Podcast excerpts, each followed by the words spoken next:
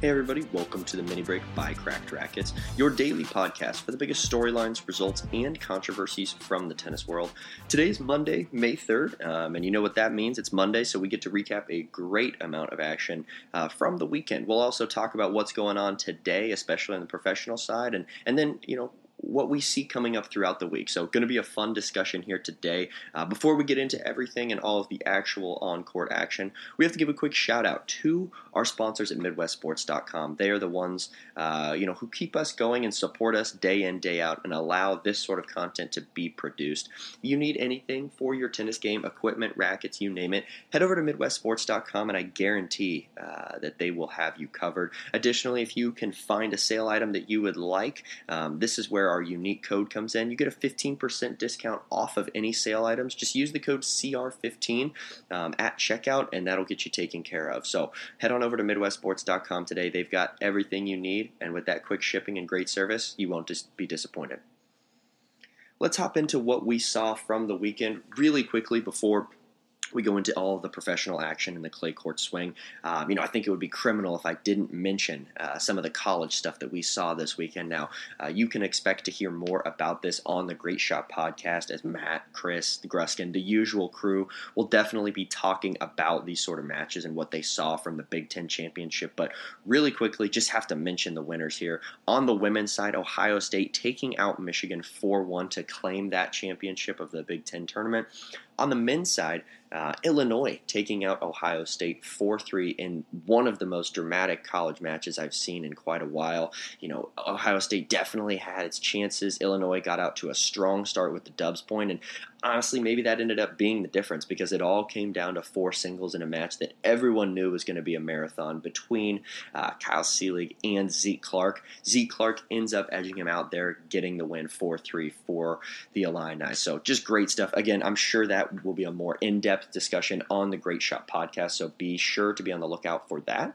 Um, but for now, let's hop in and let's go, let's go talk on the professional side real quick because there's a couple tournaments that we need to talk about, and then we'll also largely be discussing Madrid for both the men and the women. So on the men's side, um, a couple of a couple of people to mention here. Uh, first, let's start with Cam Norrie, what a great run he's been having, especially on the clay court. You know, you look at Cam Norrie, the former TCU standout, not somebody you normally think, hey, wow, this guy's game is going to translate so well to clay. But what he's been able to do over this last week in Estoril has just been so impressive.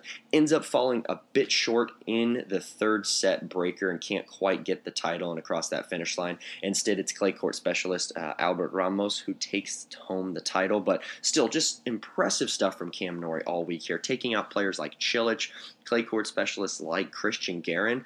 Those are tough wins. Those are really tough wins. And so to see Cam Norrie have this sort of continued success is just really, really impressive. And so obviously for those of us at Cracked Rackets who who love to see the sort of college tennis player have success on tour, this is just a really, really fun one for us. Um, again, the other one we need to mention, let's go over to Munich, uh, where Jan Lennard Struff was playing in the final against Basilashvili. Struff coming up a bit short here.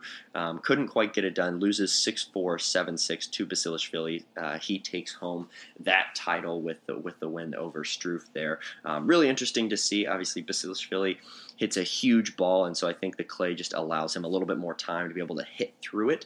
Um, obviously, you know his shot might not penetrate the court quite as much, but when you hit as large of a ball as he does, in the end, sometimes that really doesn't matter. So we'll see what happens there. Do I expect any crazy runs at Roland Garros from Basilashvili? No, I wouldn't go that far, but this is an impressive uh, win for him, and uh, Struff obviously plays a big game as well. I'm sure he was hoping he could get it done on home soil there in Germany, but here we are. Uh, so two title winners there, Ramos and Basilashvili. Now let's hop into the action that's unfolding in Madrid. Uh, still on the clay, of course, here, but let's start on the women's side because because of when they started, they're a little bit further into the draw. We've seen some big time tennis. Uh, players like Jen Brady and Halep are just routing their opponents at the moment. Jen Brady taking on Ostapenko, somebody who we've seen have success on the clay, a former Roland Garros champion. Brady beats her two and one. Um, and so, obviously, when we think of Jen Brady, we see that hard court player, but I, I, think it's really great to see her translate that success on the clay. Obviously, Halep getting an 0 4 win is impressive, but we expect her to be able to grind out matches um, on the clay. Other routine wins from Sakkari over Kontaveit, 3 and 1 is impressive. Sabalenka taking out Kasatkina, uh, 6 3 6 3 in a pretty routine win there. Um, and then, really, of course, one of the surprises from yesterday, Muchova taking out Naomi Osaka 6 4 3 6 6 1. Obviously, Osaka not her most comfortable on the clay by any means, but still really impressive stuff from Muchova to get it done here let's talk about some of the things that we saw um, on the men's side. Tommy Paul, the young American, getting a win, uh, a nice win, 6 4 7 5, moving into the next round. Denis Shapovalov sort of reclaiming that higher level winning 6-1, 6-3 over Deuce, uh, Dusan Lajovic. So great to see there. Bublik scraping out a win as he often does over uh, you know Martin Fucsovics, who's always going to give somebody a tough run. And then I think one of the most impressive wins on the day, and you know very fitting that this match goes three sets. Alex de Minaur taking out uh, Jaime Munar, who is I mean, look, I know I use the term clay court specialist a lot, but this guy is a clay court specialist. This is what he does. So tough to hit through on this surface. de Minaur drops the first set, then wins the second and third 7 5, 6 1, respectively, and gets through to the next round. So, very impressive stuff to see from the young Aussie there that's really all the matches uh, you know that we saw yesterday. Let's go ahead and move on to some of the ones that have already concluded, or at least on court right now today.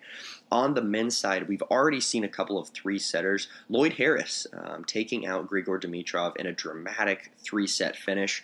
Harris takes him 6 3, 3 6, 7 6, with that third set breaker ending 7 5. Um, look, that one was tight all the way to the end.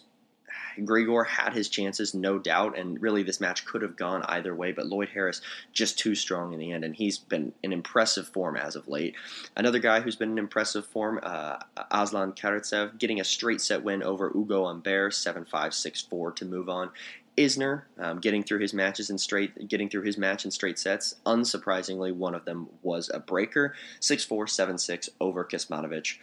Another complete grind. Dan Evans just simply outlasting Jeremy Chardy here. 7 6, 6 7, 6 2, sort of ran away with that third set. And then Dominik Koepfer uh, winning over big American Reilly Opelka 6 4, 6 4. Those are the matches that have concluded already today for the men's side. Now on court, Fognini's out there. Uh, Alcaraz is out there. Giron, Carreño Busta, Garin versus Verdasco. Those are all later today. So obviously tune in to Tennis Channel if you can and have the ability to watch those. Let's talk about the women's side really quick. Thus far, only one match has concluded, and that's Petra Kvitova taking out Kudermetova 6 3, 4 6, 6 4. Again, Kvitova, one of those players who when we talk about her, do we say, "Hey, this is a clay court specialist. We're going to see, you know, so much uh, success on the clay"? Not necessarily. Um, but then again, look, she is somebody who knows how to win, and she knows how to win on the big stage. So, not surprising that she's able to pull out these sort of matches. And additionally, too, she can finish balls at the net. She knows how to hit through the court when she has the ball sitting there for her. So, impressive stuff from Kvitova. Hopefully, uh, we'll see her continue to move through the draw as well on court. We do have Belinda Bencic taking on uh, Ons Jabeur. A really tight first set that ends in Bencic taking in a breaker 7 6. We're on serve in the second at the moment. So we'll see that one continue to unfold here. Later in the day, uh, we see Sevastova go on court taking on Badosa. And additionally, I think the prime time match for everybody um, that people are really talking about on the women's side Ash Barty against Iga Swiatek. Both of these players have the ability to beat anybody on the women's tour, and so now they're squaring up against one another. It's a really interesting matchup, I think. Um, both of them have the ability to be crafty with their games. I think that's something that Ash Barty has really been able to use to her advantage and get to the top of the world. So We'll see how Iga Swiatek handles that, but I mean, remember how Iga Swiatek just ran through the Roland Garros draw um, just about a year ago little less now because COVID uh, and the rescheduling, of course. But last year's Roland Garros, you know, she just completely ran through that draw, and so really interested to see how she returns to form on the clay if she's able to retain that sort of comfortability. uh, comfortability, excuse me, and uh, of course that level of play, uh, right, against somebody like Ash Barty who's going to make her work for every single point, going to make things difficult, 100% going to force errors from the Swiatek side. We'll see how that one unfolds, and definitely stay tuned there.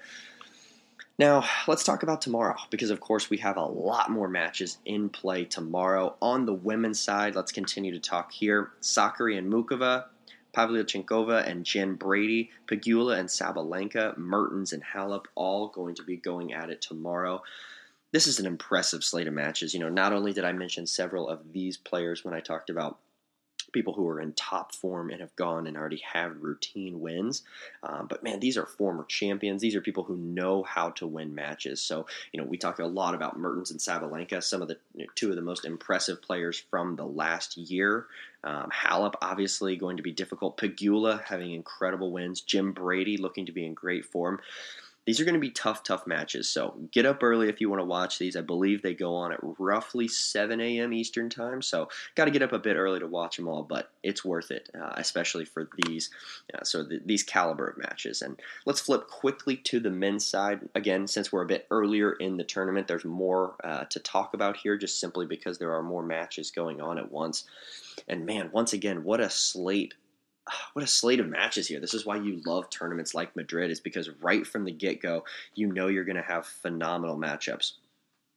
FAA taking on Casper Ruud um, to start off the day obviously we see Casper Ruud as somebody who can win matches on clay courts. FAA has so many weapons and the ability to just be athletic and also hit through people. We'll see how that matchup goes up, uh, goes on. I mean, that's that's a really tough one I think for FAA. Obviously, he has the weapons, but Casper Ruud just so comfortable on the clay.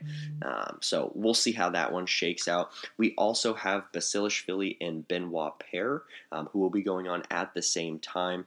De Minaur and Lloyd Harris, I expect to be a great one as well. Taylor Fritz taking on the title winner, Albert Ramos.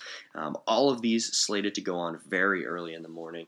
In addition to those, we have Herbert, Davidovich Fokina, Hurkacz taking on Millman. Khachanov taking on Nisha Nishikori, who's been really on his comeback. Really, I'm expecting that match to be a lot of fun as well. Probably into the three set range, if I had to guess. Uh, Guido Pella taking on Jannik Sinner. Alexei Popyrin and Jan Lennard Struff battling Schwartzman and Karatsev. Uh, you know that lines up a really interesting match. I think Cam Norrie, somebody who we had just saw have a lot of success on the clay, has a tough match. Uh, Krajinovic. TP, Tommy, Tommy mm-hmm. Paul taking on Andre Rublev. Obviously, Rublev coming in the heavy favorite there, but um, Tommy Paul again, he's been able to come up with good wins, so we'll see what he can do. Finally, the last two matches on the men's side, and I think both of these had the potential to be, you know, big three setters. Uh, Bublik taking on Denis Shapovalov. Both of these guys have the ability to hit people off courts when they want to, especially looking at Bublik there. We'll see where he's at mentally, obviously, because that's always that's always the big question with Sasha Bublik is okay, is he going to be locked in for this match? What is he thinking? Um, and Denis Shapovalov just looked so solid thus far. I mean, you saw his match against Dusan Lajovic just completely routed him one and three from the start. So hopefully uh, we'll see a more competitive match there, and Bublik will be able to, to, to match you know the Shapovalov power and do a bit more on his side of the court. Finally, you also have Bautista Agut taking on somebody who we've seen have success on the clay. Maybe not as much recently, but a couple years ago, uh, we cannot forget his run, uh, of course, in the major Roland Garros. But tomorrow is going to be a fun, fun day of action. So be sure, if you can, uh, hop away from that desk or that office. Be sure to tune in and watch some of this. Follow us along, uh, along with us, excuse me, on our social accounts as well, because we'll be talking about these matches. Uh, you know, especially because we don't have a lot of collegiate tennis to talk about necessarily in the couple of days. This is where our focus is going to be right here on the ATP and WTA action in Madrid. So.